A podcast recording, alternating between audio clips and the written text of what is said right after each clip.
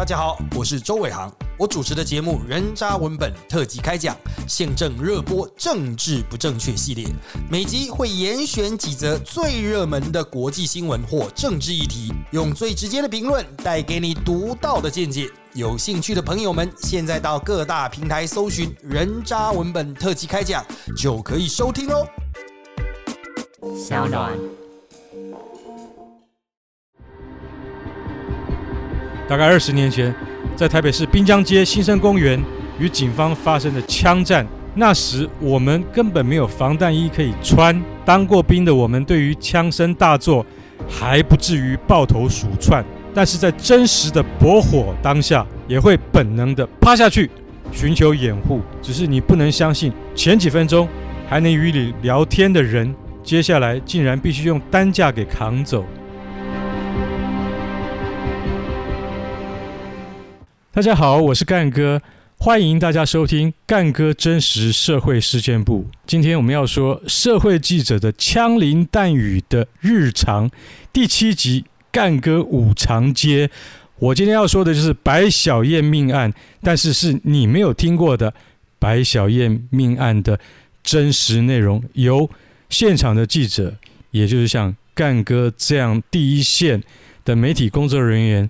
所看到的真实状况，我详述给大家听。白小燕命案，五常街警匪枪战与南非武官官邸人质挟持事件簿。要说到我们当记者的，没有经过一两次实战经验，那就不算真正跑过新闻了。但是在记者的职场生涯中，要能跑出身历其境的经典新闻，那也是可遇而不可求的。干哥非常佩服在阿富汗战争中身历险境的新闻同业，他们除了一件单薄的防弹衣以外，其实没有受过正规的战斗训练。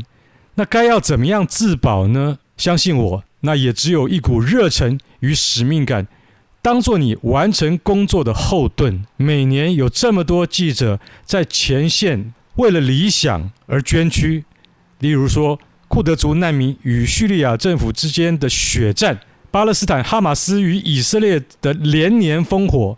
如果没有记者，你不会得知战争的真实面貌，而这一切都是用血肉之躯换来的真实报道。干哥最早参加过十大枪击要犯杨瑞和，可能年轻的朋友对他没有什么印象，不过。大家要知道，这是当年跟林来福一样，去谷歌一下你就知道我在说什么。这当年等于是我们的社会新闻的头条。大概二十年前，在台北市滨江街新生公园与警方发生的枪战，那时我们根本没有防弹衣可以穿。虽然当过兵的我们对于枪声大作还不至于抱头鼠窜，但是在真实的驳火当下，也会本能的趴下去。寻求掩护，只是你不能相信，前几分钟还能与你聊天的人，接下来竟然必须用担架给扛走。我现在说的就是被杨瑞和的手下杨一峰打中的警员刘旺德，他的防弹衣穿得很扎实，但是子弹还是从腋下穿过而击中了脊椎，从此瘫痪。而不能行走了，这可是干哥亲眼目睹的憾事啊！我还记得这个杨一峰被霹雳小组逮到时，根本是被拳打脚踢到鼻青脸肿。在那个年代，好像还算是有正义的年代哦，哪里像现在，杀警犯不能碰，一碰就告你刑求，警察报告写不完。这是干哥有感而发的题外话，大家呃听一听就好，不要当真啊！人权现在还是最重要的啦，只是被害人的人权在哪里？真是一个大哉问。言归正传，干哥现在在说，我亲身经历，却在当场完全不知所措的真实警匪枪战，他创下了多项纪录，那就是五常街枪战。年轻的朋友可能听过，可能电视看过，但是大家可能对这件事情并没有什么切身的感觉。我用我切身的经验来告诉你，听听看，这到底有多恐怖。五常街枪战是除了第一次出动警方最精锐的维安特勤队，我特别解释一下什么叫维安特勤队，就是大家看到凡是有重大枪击事件或重大的掳人勒赎案件的时候，维安特勤队他都负责什么？负责攻坚，也就是比我们所熟知的 SWAT。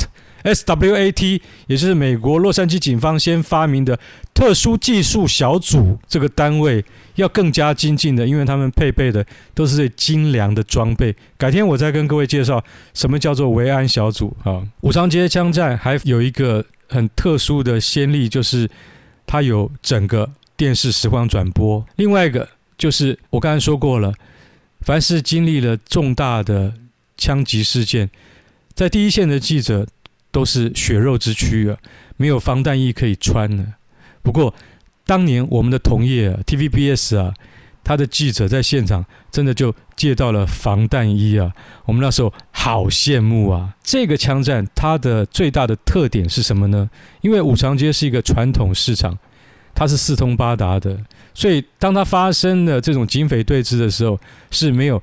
前线跟后方之分，完全打破你对于说我们今天去对一个特殊的建筑物，或是对一个特殊的场域要进行攻坚的时候，警方要怎么样部署？所以当时警方看到那个地方是傻眼的，连警察都傻眼的话，那我请问你，我们新闻同业是不是跟着傻眼？只有一种人不会，那就是看热闹的百姓。这些民众真的是来看热闹，他都不晓得有多危险，所以我们就是警察、记者、看热闹的老百姓，通通混在一起，没有所谓的战略部署啊。干哥当时还记得那个时候，台北市刑大重案组纪政，也就是后来大家都很熟的台北市警察局局长邱风光，是当年呃市长柯文哲的爱将啊。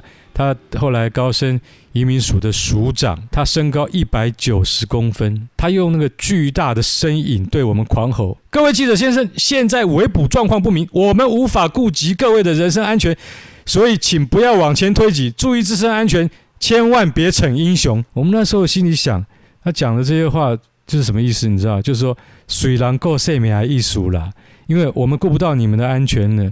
以前警匪枪战的时候，我们自己都是靠自己啊。可是那时候还有前后之分，现在这一次没有。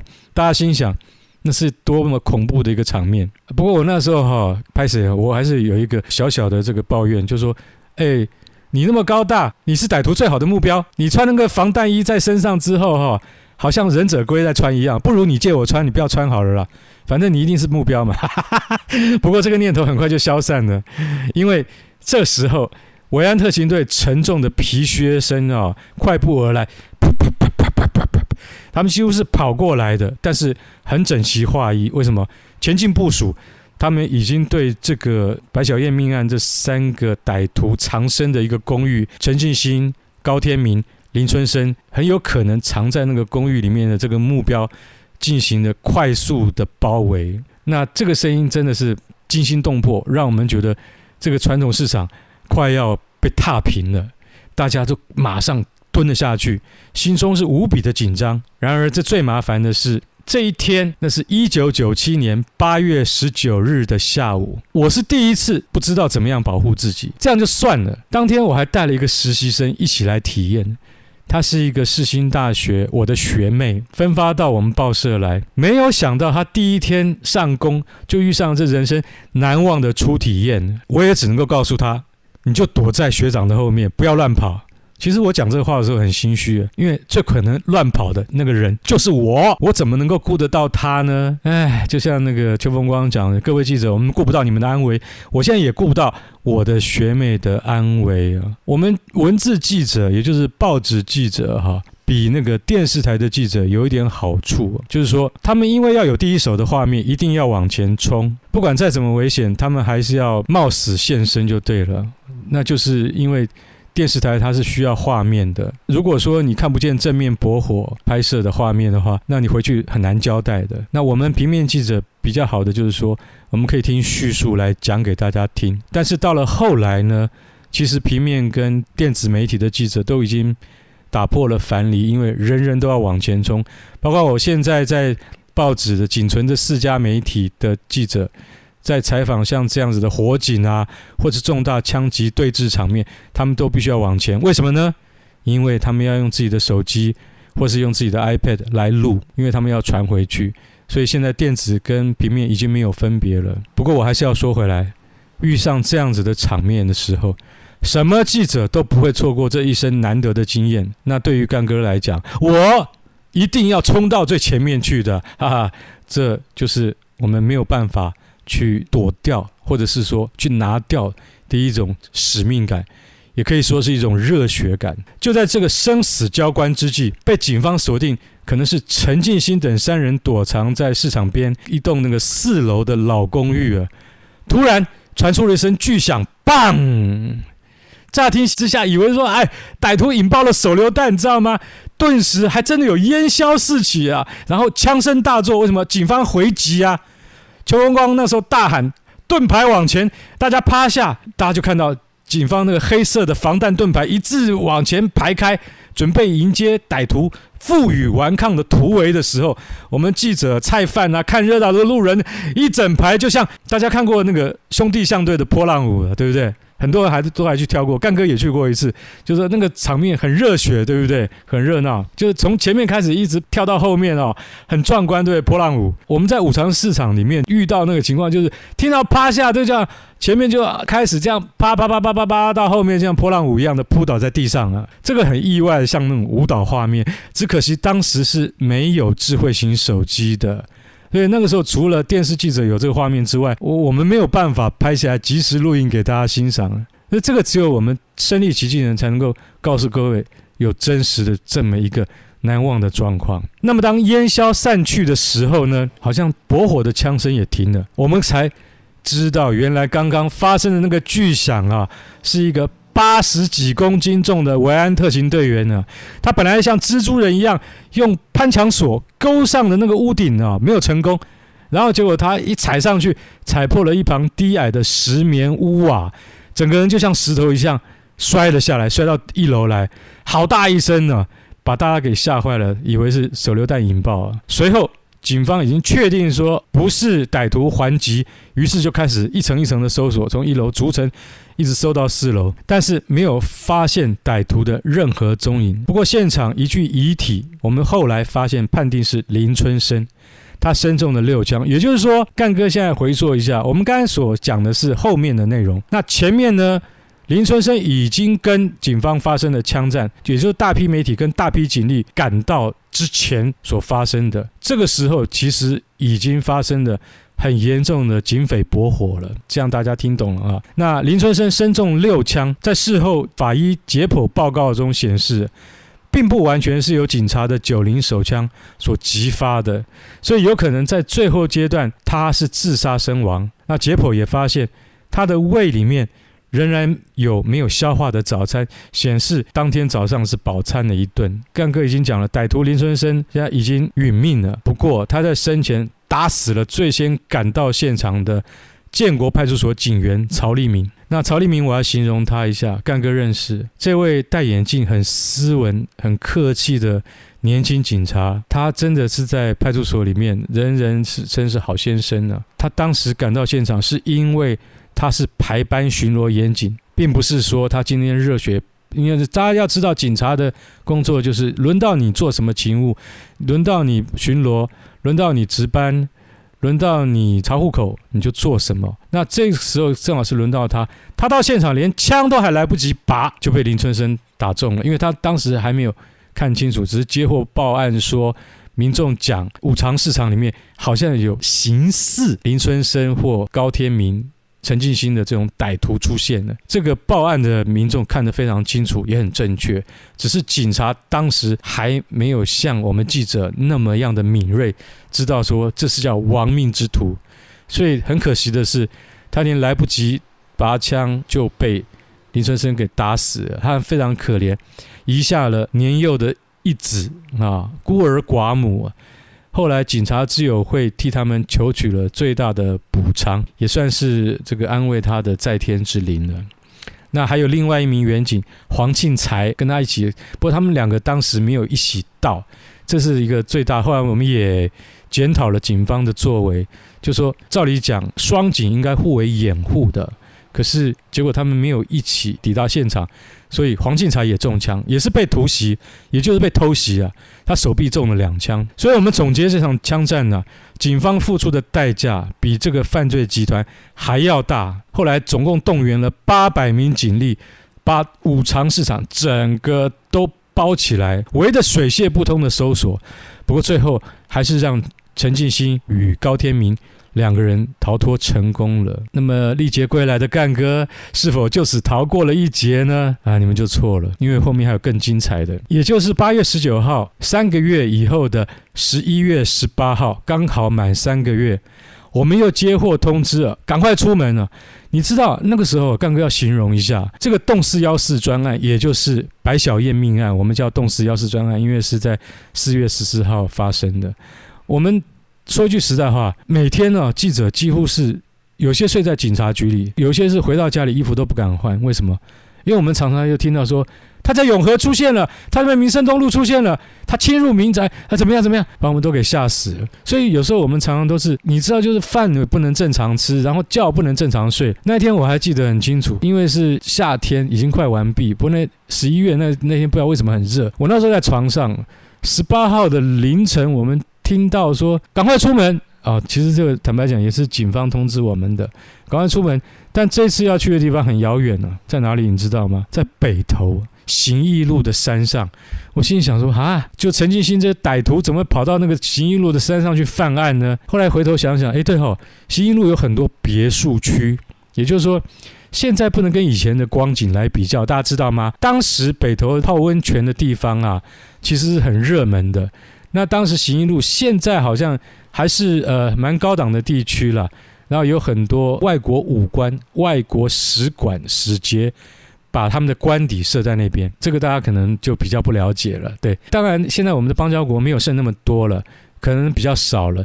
可是那个时候我们好像就是说到那个地方就会发现说，哦，有一些这个别墅，哦，看起来真的好豪华、好气派。注意，那个都是外交部租来给这个邦交国用作官邸之用的。那么干哥那个时候接到警方通知的时候，是从床上滚下来，我没有骗你，我真的从床上滚下来。为什么？因为吓坏了，我们真的吓坏了。其实最受惊吓的是记者，大家知道吗？当发生像这样子的重大案件的时候，心里最恐慌的是我们。一般老百姓都是看热闹，但是我们是如果漏了这条新闻，就怎么不得了了？然后对我们自己的工作会好像非常愧疚，对不起自己那种感觉。所以等于是我们马上就要出门。于是啊，就赶快骑着我那个很帅的伟士牌 Vespa 一二五。嘿，干哥要形容一下，当年干哥，我跟你讲哈，跑新闻的时候，那是飘飘的笑脸呢，你知不？我是青春的笑脸兄，你知不？哦，穿着白衬衫、牛仔裤，然后维斯牌，嗯，然后我就上路了，你知道？不过真的好远，我从新店骑到北投，嗯，哦，真的快要吐血而亡，没有了，开玩笑。原来这是这样子哈，这是十一月十八号。前一天晚上，高天明因为逃亡期间呢，他还是赶跑去石牌的一个有女陪侍的按摩店疏解压力。大家知道石牌再往上去就是到北投了嘛，所以那个是有地缘关系的。所以他们出现那个陈进兴犯罪集团出现在那个地方啊，可能就是因为高天明要去疏解压力了。那我们当时没有写，可是我们后来我们也披露了，就是说那线报是谁说的？就是按摩女说的啊。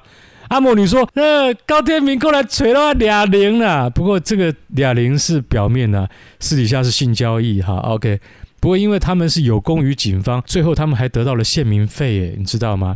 虽然他们是非法营业啊，色情行业，这个是题外话了。那按摩女密报了之后呢，其实他老板就想说啊，单借的行李边走啊。报完了之后，如果他不死的话，就换我们跑路，就换那个按摩店要。”跑路了，为什么？因为对方一定会来寻仇的。后来的事情是怎么发展呢？按摩店的老板跟按摩女都不用跑路了，为什么？因为在警方的重重包围之下，高天明那个时候知道他被谁出卖，但是因为那个按摩店是四面都没有地方可以逃的，他在楼上二楼，他要下来，他不管跳下来或走楼梯下来。底下都是警察，然后他就算有后门，他还是要跳下来，所以他知道他已经根本没有办法可以逃过这一劫。于是他拿起他的手枪，对着自己的头部开了一枪，引弹身亡。这个是十一月十七号的事情。我刚才讲，我是不是十八号？刚刚那个骑着摩托车跑往那个行义路骑车过来，对不对？那我刚才讲的是十七号的事情，高天明已经在石牌引弹身亡。那十八号当天，陈进兴的身影又出现在了北投的行义路。这一次呢，原来陈进兴他只剩下一个人了，对不对？我们刚刚讲说，在八月十九号的时候，林春生他先殒命了。三个月以后的十一月十七号，高天明他也自杀身亡了。那现在是十一月十八号，只剩下陈进兴他一个人的。这个人啊，你说他是这个汪洋大盗吗？他有用脑袋在作案的。他想，我现在只剩下一个人了，但是我就算自己今天被抓的话，我也一定要求取我个人的最大的利益。我要让这件事情闹上国际版面啊！为什么可以闹上国际版面？因为他就锁定行义路这一带，刚刚干哥有解释过的驻华官邸别墅区。他骑着机车尾随，看着一部黑头车，他也不知道是哪一个国家的。他有看到使叉叉叉，就是大家知道我们那个大使馆用的那个车牌，一定有一个使嘛。所以所有的那个警察看到的话，都会帮这种车开路嘛。原来这部车子是南非。大使馆武官官邸卓茂奇的车，那他就跟随着卓茂奇呢，一路开到了他的官邸的车库，就潜入了官邸。那用手枪压着他进到了室内之后，那卓茂奇的妻子安妮。大女儿梅兰妮跟三女儿克里斯汀，这三个人呢，全都用那个不可置信的大眼睛。他们认为说，台湾是治安很好的地方，怎么会有一个歹徒把自己的父亲这样给压着，用枪压着给闯进门来？尤其这个歹徒的身材还是五短的，很粗壮。那这个。是是在拍电影还是在开玩笑嘛？结果很快他们就发现不是开玩笑，他们家已经被歹徒给闯入，而且全家都被挟持、被绑架了。这时候天色已经很快就要晚了，那陈俊兴就用枪指着他，哈，示意说。你报案吧，叫卓茂奇自己报案呢。大家知道吗？他今天要把这件事情给公布给大家知道，他还希望国内外的媒体通通都来听他讲。为什么？因为他希望能够拖延时间，他也希望人权组织当时的人权呢，就国际人权组织还不是的那么发达的时候，资讯也没有那么四通八达的年代啊，他能够想到这一点。我们今天讲一句实在话。呃是干哥所没有想到的，连警察都没有想到他会利用这一点。那对于他本身有没有什么帮助呢？那我们继续听下去啊。警方看到这件事情啊，还得了啊？驻华使官瓦高郎 Q 阿 K，这要是出了人命的话，我跟你讲，警方赔不完的。台湾的国际形象。也是赔不完的，所以我刚刚讲到的维安特勤队啊，再次开拔上山，而且这次的支援警力就跟三个月前的五常街枪战呢，那个时候源源不绝的开上山来。行义路啊很窄，从来没有这么热闹过，而且警方在路的两头都设下了障碍，就说这一次我们绝对不会再让陈进兴你给跑掉了。可是这一次的围捕行动比上次在五常市场还要难，为什么？因为这是山上，那我们今天把所有的山路都封起来。前后都封起来，绝对不可以再给你跑掉。而且他已经现在挟持了外国使节，对不对？外国武官，如果出了任何差池，我我跟你讲，市长啊、署长啊、什么长啊，可能连总统啊都要坐不稳。所以这件事情非同小可，如临大敌。那这个时候，我特别要讲一下说，说其实我们在这个过程当中，哈，大家要知道，记者每天追踪那个办案进度啊，幺幺九的热线从来没有停过，许多人举报，在任何地方都可以看到，好像陈进兴的足迹或身影。当然，我们说那个十之八九都是乌龙了。可是有几件被认为是误报的个案中，那不但不是乌龙，而且是真的。而且被隐匿了，大家知道吗？陈进兴真的侵入民宅性侵了单身女子，这种案子有多少？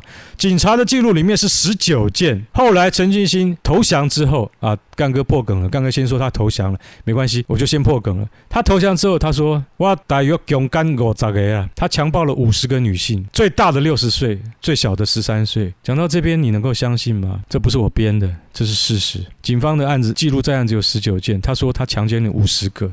那就是五十件。我可以告诉各位，很多案子到现在没有破，因为连报案都没有。有多少人背负着这一生的耻辱要活下去？你讲到这边，我们真的是不由得也是悲从中来啊！你不能够想象有这么多女子受害，而且他们，唉，这该要怎么讲呢？他真的是江洋大盗啊！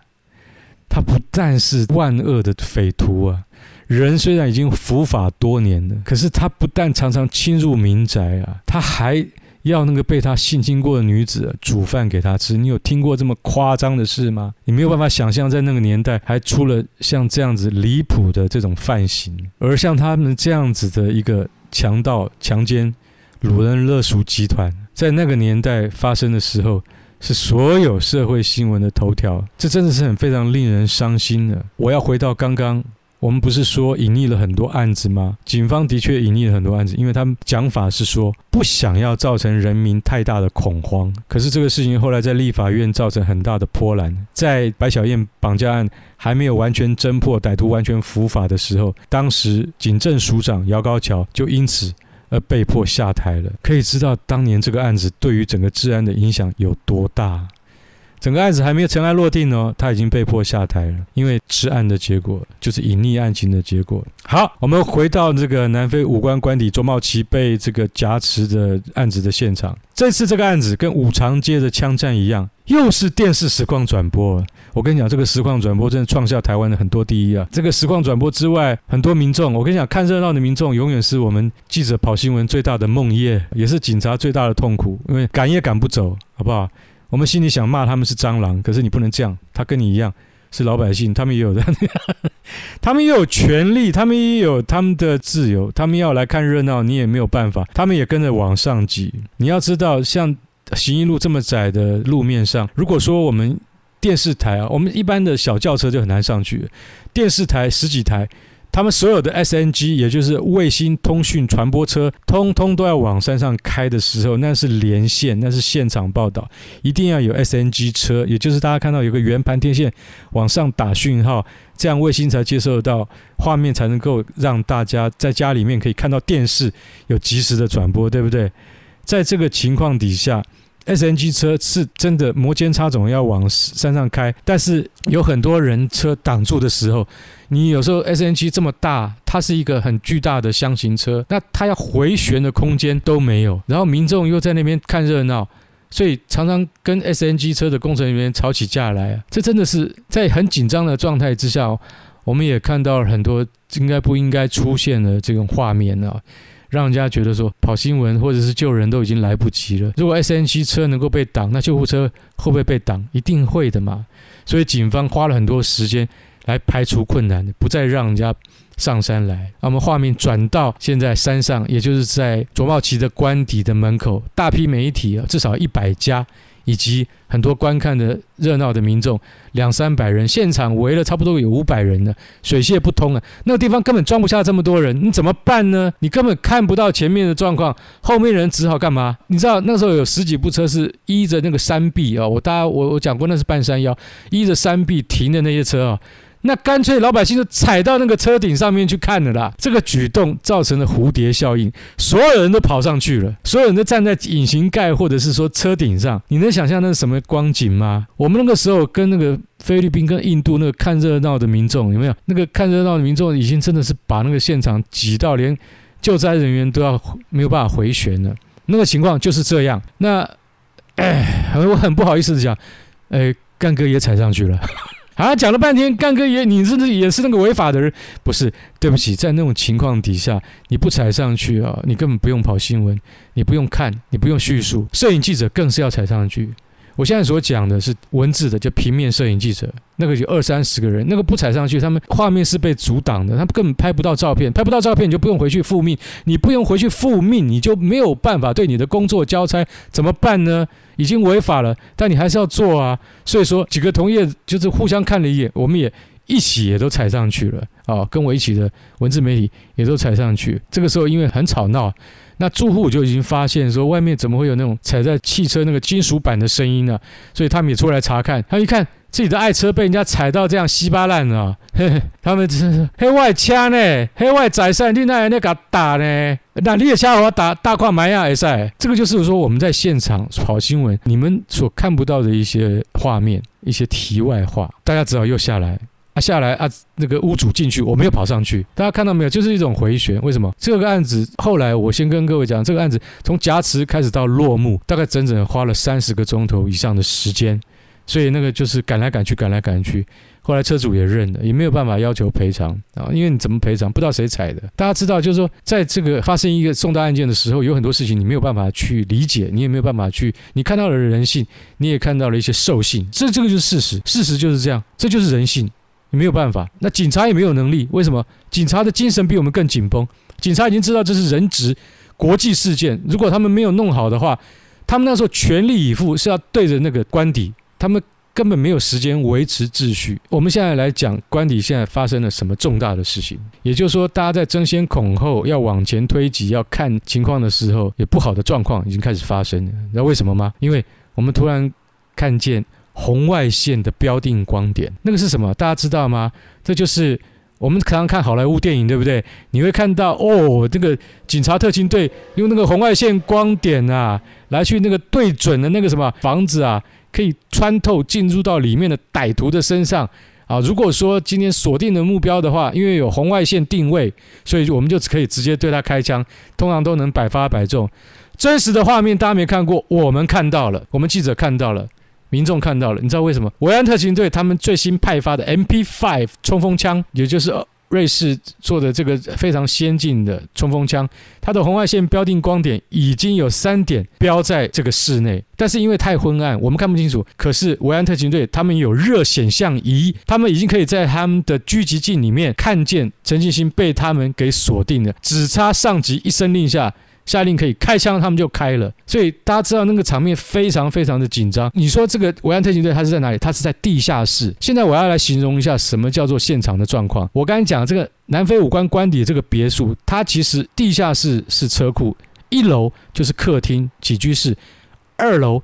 是主卧室跟那个客卧室，是一栋三层的别墅，大家了解吗？但是呢，行义路是跟一楼同高。那事实上，地下室也有地下室的平面道路，所以它其实是依山势而建的一种别墅啊。在当时看起来是哎蛮豪华的。那维安特勤队他们是在地下室，也就是车库那个地方，他们用红外线瞄准到了，那是等于是一种死角。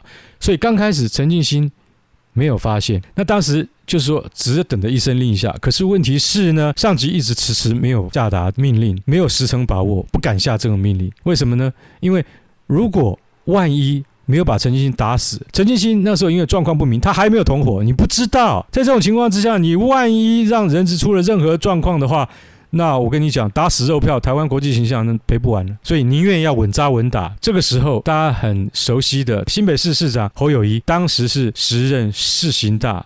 大队长，他这一生的试金石之作就此展开了。一直到了晚上的九点五十分，陈进兴终于发现警方的红外线光点瞄准了他，大怒之下，他直接朝地下室射击，一时枪声大作，砰砰砰砰砰。那警方呢，没有还击，为什么？因为他们奉命不能还击嘛。我刚才讲过了，你不知道屋子里面什么状况，你怎么能打？所以陈进兴。他至少有三把枪，就开始对地下室砰砰砰砰一直打。那我们记者又开始没命躲啊，因为你不知道流弹会不会又打到你啊，又重演了五常街枪战那种可怕的场面。可是这次警方奉命不能还击啊！我跟你讲，我这三个月来听过最多的枪声了，也受到最大的惊吓。就这一件白小燕命案的追捕过程，那个子弹击中墙壁，那个啪咔啪咔，那个就是墙壁在弹开那种声音啊。你真的会觉得说，我这一辈子哈，千万也不要在这种情况之下，因为你不想要再听到那种感觉，你不想要在战场。我是这样想，如果真的是在打仗的状况之下，你听到那个声音，人哈。人会怎么样？你知道吗？人会崩溃，人真的是没有办法去承受那个很高涨的压力。在这种情况之下，十万火急了，侯乙就喊话说，希望他以现场指挥官的身份跟陈进兴谈判。陈进兴后来想一想，他就同意了。哈，他说好，来大队长，列当里来，但是我嘛希望你安排那个立委谢长廷过来。啊，我是谁？就说。他同意侯友谊进来跟他谈判，但是他也希望立委谢长廷，谢长廷本身是律师嘛，他认为可以帮他辩护啊。所以那个时候大家知道吗？陈进兴开了这些枪之后，为什么他同意侯友谊进去谈判？因为他的流弹打伤了梅兰妮和卓茂奇两个人，梅兰妮是卓茂奇的大女儿。那这个时候还是必须要送医啊。所以陈金星也同意说说，先把他们两个人给送医急救，反正哈屋子里面还有很多他的肉票，所以他还是并没有说让他们两个流血而死，让这个救护人员进来救他们的。鸣着警笛的两辆救护车，三分钟之内就排除万难的杀进人群之中。本来大家就想说，哎，刚哥，你刚才不是讲说行营路已经水泄不通了吗？很难进来吗？对不对？可是在这个时候，为什么反正很快就可以进来？你知道，台湾人就是有一个可爱的地方，就是当要救人的时候，大家都会让路，再难大家都会让。全部都让开，像那个摩西啊，是走过领着大众走过红海，两边的海浪都会排开一样。这真的就是说，让出一条让救护车可以进来的路，而且还有人在前面指挥说：“嘿，来对哦，西航啊，每当安尼亏入去，你哦，卡头啊，对我靠，卡称爱行入去，就倒车入库那种观念，你知道吗？就让这个车子救护车。”第一步先倒车，第二步在路口等，在巷子的路口等。第一步载了那个卓茂奇之后出来，第二步再进去，再倒车进去，再梅兰妮出来，这样两辆车分别把这个伤者送往医院急救。那还好，梅兰妮跟卓茂奇两个人哈都马上送到了山脚下，因为你知道吗？行义路山脚下就是荣民总医院嘛，他们成功止血。并没有生命危险啊，这是不幸中的万幸的。山上的重头戏现在正在要上演。侯友谊以大队长之尊啊，他深入险境啊，他也依那个陈进兴的指示，他没有带枪，他只穿了一件防弹衣，然后戴一顶钢盔，他就进去了。那看在那个副手啊，就是邱风光啊的眼里啊，他说：“我真怕他进去送死呢。”但是大家知道吗？见过很多大场面的侯友谊啊。他镇定自若，一进到官邸啊，他就跟杀人魔对坐而谈啊。陈进兴当时对他讲，他自己做的事会自己担，可是不要连累他的妻子张素贞跟他的小舅子张志辉，因为他看新闻，他已经知道，一共哇嘛，我在看新闻啦，另一个搞温报家我我俩起来呀，跟因无关啦，我搞一搭啦，意思就是说你们不要为难他们啊，我自己会担啊。侯友宜就回了一句说：三八兄弟啊，我们一定秉公处理，不会把不该给他们的担的罪名给加上去。那。那两名警匪谈判呢，这也是创下我们台湾治安史上的首例啊！只是大家没有办法看到那个过程，也没有录音，也没有录影啊。不过良性的发展总是好的，因为就是说我们在过程之中可以发现到这两位谈判的好像慢慢慢慢有结果哈。不过这个时候不知道从哪，哎，我跟你讲，我们记者真的很厉害，我们这个行业厉害人真很多。联合报的记者不知道从哪里弄来了官邸的电话，听清楚，官邸的电话还可以打进去，打进去还有人接，接电话是谁？你知道吗？就陈进兴，陈进兴自己接的电话，然后联合报就访问了他，然后联合报那个时候就赶快写了一篇啊。